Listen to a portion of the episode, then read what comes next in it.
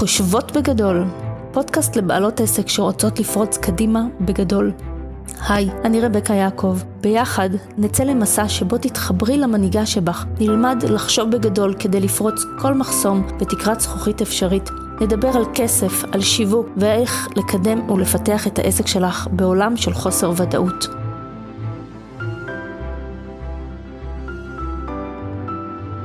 אהלן לכולם, מה שלומכן היום? בפודקאסט היום אני רוצה לדבר על המושג לחשוב בגדול. בכלל על המונח הזה. אנחנו שומעים אותו הרבה פעמים, גם קראתי לפודקאסט אה, חושבות בגדול. אנחנו שומעים את זה הרבה בהקשר העסקי, בחיים, כשאנחנו מגדירים לעצמנו הישגים, כשאנחנו מגדירים מטרות. אנחנו שומעים אנשים אומרים לנו, תתחילו לחשוב בגדול, תתחילו לחשוב הרבה יותר גדול ממה שאתם יכולים. אבל מה זה בעצם אומר? מה זה אומר לחשוב בגדול? איך בכלל עושים את זה? איך מחשבה בגדול שונה ממחשבה בקטן? איך זה בכלל אפשרי? כי אם אנחנו נסתכל רגע על המחשבות והרעיונות שמגיעים אלינו, הם כולם נולדים שווים בתכלס, כי הם נולדים אצלנו אי שם במעמקי התודעה שלנו, ולאט לאט חודרים לתוך התודעה, לתוך המוח החושב, לאינטלקט שלנו. המוח שלנו לא יודע להפריד בין מחשבה שהיא קטנה לבין מחשבה שהיא גדולה. מבחינתו כל מחשבה היא אותה מחשבה. אם אני צריכה ללכת לסופר ועכשיו אני מתחילה לחשוב, אני צריכה לרדת למטה, להתניע את האוטו, לקחת איתי את הארנק, לא לשכוח את הרשימת קניות, אה, לוודא שהכרטיס אשראי אצלי, לנסוע עד הסופר, להיזהר בנהיגה, להיכנס לסופר, לא לשכוח שום דבר. זה גם מחשבה גדולה יכולה להיות, זה המון המון פעולות שהוא צריך לעשות בהן קואורדינציה. או לעומת זאת, אה, עכשיו אני רוצה לבנות את הבניין הכי גבוה בתל אביב, יותר גבוה מעזריאלי. אז תחשבו עוד כמה דברים אני צריכה לעשות בשביל זה. שוב, זה המון המון תיאומים, המון המון דברים. אז, אבל, אבל בסופו של דבר, מה שונה המחשבה של ללכת לסופר לבין המחשבה של לבנות בניין חדש גבוה יותר מעזריאלי? מי הגדיר לנו את זה שזה גדול ומי הגדיר לנו שזה קטן? המוח שלנו לא יודע להפריד בין מחשבה שהיא קטנה כביכול, לבין מחשבה שהיא גדולה. כי את זה מישהו אחר חיצוני מגדיר לנו. אז מה ההבדל בכלל, ולמה זה חשוב לנו לדעת?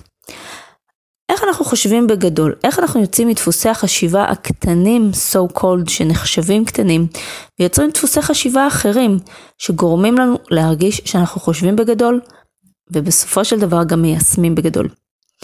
במחקר שנערך באוניברסיטת קווינס בקנדה, הם גילו שביום אחד חולפות לנו בראש יותר מ-6,200 מחשבות.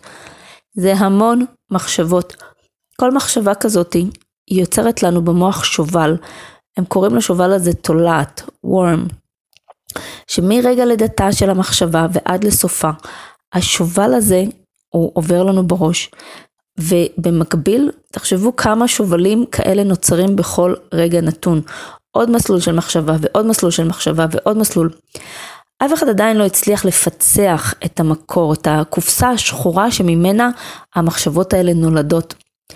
אבל כדי לנסות ולהבין ולהיכנס לתוך המוח שלנו ולהבין מה ההבדל במחשבות שהן גדולות, קטנות, או בכלל מחשבות שאנחנו לא יכולים אפילו לתת להן את הדעת, אנחנו ננסה להבין קודם כל איך פועלת התודעה שלנו, ומה נכנס אליה בכלל. התודעה שלנו, הפתעה, אם עוד לא ידעתם, היא מוגבלת. כן, אנחנו אנשים מוגבלים מטבענו. כל אחד והיכולת המנטלית שלו להכיל דברים, להקל, לראות, להבין, אה, לקלוט, לפרש. התודעה שלנו היא פועלת על פילטרים. יש לנו מאות פילטרים שמופעלים בכל רגע נתון. והם נמצאים שם מהרגע שנולדנו, ובכל יום מתווספים לנו עוד פילטרים ועוד פילטרים. הם אלה שקובעים איך אנחנו מסתכלים על המציאות, הם סוג של משקפיים שאנחנו שמים, וכל פעם כשנכנסת לנו איזושהי מחשבה לתודעה, איך אנחנו מתייחסים אליה. רואים אותה, לא רואים אותה. אותם פילטרים קובעים מה התודעה שלנו קולטת, ומה היא מסננת החוצה ומתעלמת מזה לגמרי. הפילטרים האלה, משום שהם נבנו במשך שנים, זה למעשה אומר שאנחנו לא אובייקטיביים. כי הפילטרים האלה, הם סך כל החוויות שלנו, הרשמים שלנו מהילדות, הזיכרונות, הרגשות שהשפיעו עלינו בתגובה לחוויה כלשהי, דברים שהדחקנו ונדמה לנו שאנחנו לא, לא זוכרים אותם אפילו, אבל הם מנהלים אותנו היטב. כל מה שחמשת החושים מעבירים לנו כל הזמן, שזה מראות, ריחות, מרקמים, כל אלה הם יוצרים אצלנו פילטרים. סתם למשל, אם בתור ילדים חווינו חוויה לא נעימה בגן, וכשנגענו בחול, משהו הגעיל אותנו, אז זה יצר אצלנו פילטר, שמהיום והלאה לא בא לי על חול, אני לא אוהב חול, אני לא נהנה מחול. זה יוצר לי איזושהי תחושה לא נעימה. וכל פעם שמישהו יציע לי ללכת לים, זה ידחה אותי, זה בכלל לא, לא יעשה לי חשק. לעומת זאת, אם מישהו שנורא אוהב ים, הוא לא יבין את זה, למה אני כל כך שונאת את זה, למה אני כל כך לא אוהבת להגיע לים. וזה סוג של פילטר, כי שני אנשים יכולים לחוות את אותה חוויה, אבל כל אחד מהם יגיב אליה בצורה אחרת. לתודעה שלנו נכנסים רק דברים שהמוח מחשיב כחיוניים לתפקוד שלנו. המוח שלנו, המטרה שלו היא אחת ויחידה, הישרדות. הוא פועל, הוא חושב במונחים של חיים ומוות. מה חשוב לי לדעת עכשיו כדי להמשיך לחיות, מה אני חייבת להימנע ולהיזהר כדי לא למות. ולכן לתודעה שלנו נכנסים רק דברים שהמוח מחשיב כחיוניים לתפקוד שלנו. את מרבית הדברים שאנחנו נחשפים אליהם הוא דוחה, הם לא רלוונטיים ולא חשובים מבחינתו. ולמודע שלנו מגיעות רק מחשבות שאנחנו יכולים ומסוגלים להכיל. לא שום דבר שיכול לאיים עלינו או להוציא אותנו מאזור הנוחות שלנו. גם אם מגיע אלינו רעיון שעל פניו חיכינו לו, נניח שרציתי לעשות איזשהו פרויקט מיוחד בעסק שלי וחיפשתי את הרעיון הזה, גם כשהרעיון הזה כבר יגיע, אם הוא לא יתאים לרמת המודעות שלי ולגודל התודעה, הוא פשוט יידחה על הסף. והתשובה שלנו תהיה, אה, אין סיכוי שזה יקרה, אה, ישר אנחנו נקטין את זה, נמצא אלף תירוצים למה זה לא יכול לעבוד, ולאט לאט נכווץ את המחשבה, נכווץ, נכווץ, נכווץ, עד שהיא לגמרי תיעלם, ונמשיך למחשבה הבאה. רוצה לנחש כמה מחשבות חיוביות וכמה מחשבות שליליות עוברות לנו ביום?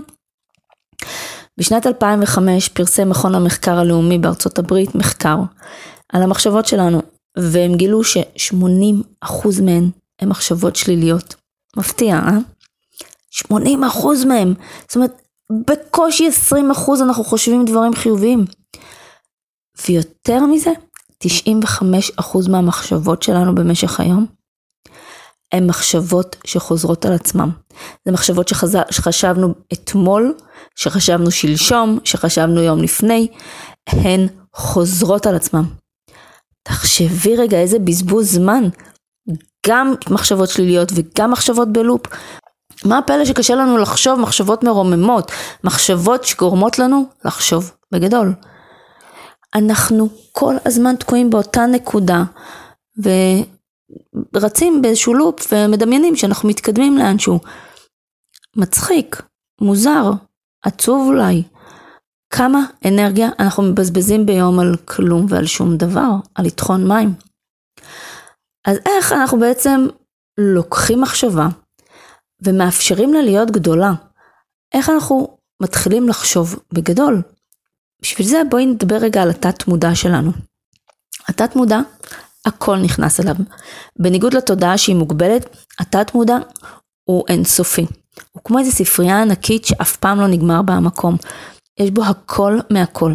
כל תמונה, כל דמות, כל זיכרון, כל חוויה, כל פרסומת שראינו אי פעם, כל תוכנית טלוויזיה, כל ילד שקרא לנו בשמות גנאי והעליב אותנו, הכל נמצא שם, בתוך המרחב האינסופי של התודעה שלנו. ובבוא הרגע המתאים, בהתאם להלך הרוח שלנו, המידע הרלוונטי מתוך התת מידע נשלף ועובר לתוך המודע שלנו. ולמה זה חשוב? משום שכל המידע שאנחנו צריכים כבר נמצא אצלנו. כשאנחנו מחפשים את ההשראה הזאת, את הרעיון הגדול, את הפתרון לאיזשהו משהו, הכל נמצא כבר.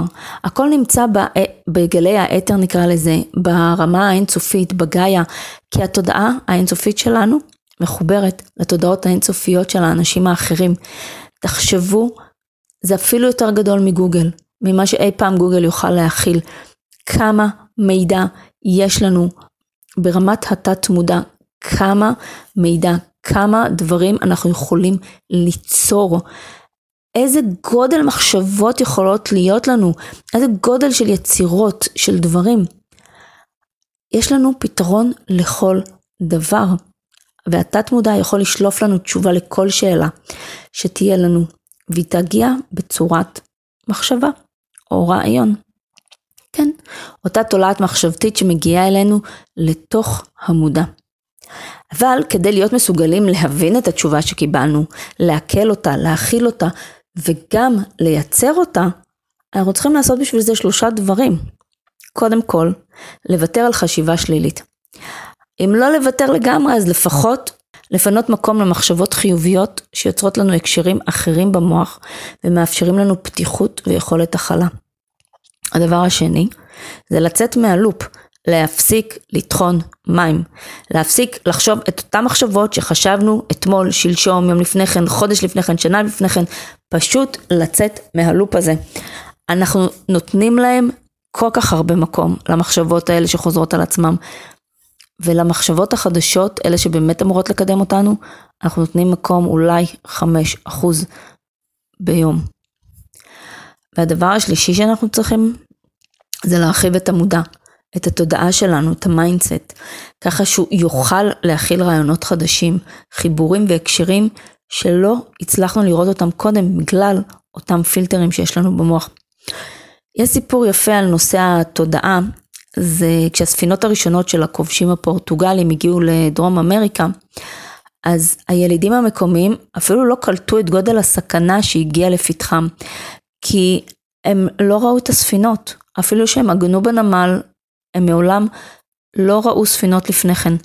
המוח שלהם זיהה תבנית שלא היה לה שם, לא היה, לה, לא היה לו יכולת להכיל את התבנית הזאת החדשה שהוא ראה. ולכן מה הוא עשה? התעלם. מבחינתו זה היה בבחינת לא קיים. למרות שבסופו של דבר הספינות האלה הביאו הרבה הרס ומוות לדרום אמריקה. אז כשאנחנו נתקלים במחשבה או רעיון שאנחנו עדיין לא בשלים אליו, אז המוח שלנו פשוט דוחה אותה על הסף. נו, בסדר, יש מחשבה, שלום ויאללה ביי. ככה בערך. בגלל זה רוב המחשבות שלנו מתפרשות אצלנו כקטנות, פשוטות, נשארות באותה נקודה ולא עוזבות את הלופ שקיים בנו. אז איך אנחנו עושים את זה? אז איך אנחנו מבצעים את שלושת הדברים האלה? קודם כל, כדי להתחיל לחשוב מחשבות חיוביות, יש אין ספור טכניקות, אתם לא צריכות אותי בשביל זה. יש ספרים, גורואים, מדיטציות, כל דבר שרק תרצי. אבל אם את שואלת את דעתי, הדרך הטובה ביותר היא להכיר תודה. על כל דבר. להסתכל על מה טוב בכל דבר שקרה. זה קשה, מאוד קשה. אני לא אחרטט לך שזה סבבה וכיף ומלא פרפרים מסביב. אני עדיין נופלת בזה כל פעם שאומרים לי שאני צריכה להכיר תודה, ובאותו רגע הדבר האחרון שבא לי לעשות זה להכיר תודה. אבל זה עובד. זה מפחית את מפלס ה-80% מחשבות שליליות שלנו ומוריד אותו בצורה משמעותית. ככה שזה משאיר לנו קצת יותר מקום למחשבות חיוביות שמאפשרות לנו להסתכל על דברים בצורה אחרת. צורה יותר רכה, יותר נעימה, יותר פתוחה. יש לנו יותר מקום להכיל. הדבר השני, הלופ המחשבתי שלנו. ההמלצה שלי להתחיל לכתוב. אני הייתי הולכת על שתי טכניקות. הראשונה היא יומן, פשוט לכתוב יומן. אני באופן אישי מנהלת יומן כבר כמה שנים, אני חושבת שאולי מאז שאני זוכרת את עצמי. אף אחד לא רואה מה כתוב בו, אף אחד לא יודע מה יש בו. פעם הייתי כותבת ככה בכתב יד, במחברת יפה. בשנים האחרונות נהייתי עצלנית ועברתי לכתוב במחשב. יש לי קובץ מוצפן, ורק לי יש את הסיסמה. וכל פעם שאני בדאון או למטה, אני מתחילה לכתוב. ומה זה עושה? קודם כל זה מנקה החוצה את כל הג'יפה שיש לי. אני יכולה להסתכל אחורה, לראות מה כתבתי. ואז זה סוג של כזה, כמו איזה כאפה כזה לפנים, כי ברגע שאני רואה שחזרתי על אותו דבר, חודש לפני, ועוד פעם חודש לפני, ועוד פעם חודש, והתבכיינתי על אותם דברים, זה כמו איזה wake up call כזה שאומר, הלו, מה את טוחנת מים? תצאי כבר מהלופ הזה. ואז זה מכריח אותי להתחיל לחשוב איך אני יוצאת מזה. כי בחייאת, כמה פעמים אפשר לכתוב את אותם דברים ולטחון את אותם דברים. אבל כשזה בתוך המחשבות, אנחנו לא שמים לב לזה. רק כשאנחנו קוראים את זה, אחורה בזמן, פתאום אפשר לראות את זה. שהמחשבה שלי לא כל כך התפתחה בתקופה האחרונה, וצריך לעשות עם זה משהו. דבר שני, שמאוד מאוד מומלץ לעשות, זה נקרא דפי בוקר.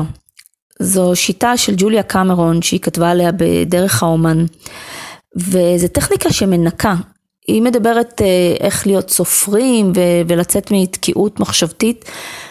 זה בבוקר, על הבוקר, לפני שקמים, לוקחים מחברת, מכינים כבר את זה מראש, לוקחים מחברת, אה, טיפורון, לא משנה מה, לפני הקפה, לפני צחצוח שיניים, יושבים במיטה, ככה בקושי רואים משהו, ומתחילים למלא שלושה דפים מלאים בכל הג'יפה שיש לנו בראש. מה זה עושה? אז קודם כל, מנקה בצורה מטורפת החוצה, וזה גורם לדברים פנימיים יותר להידחף כלפי מעלה.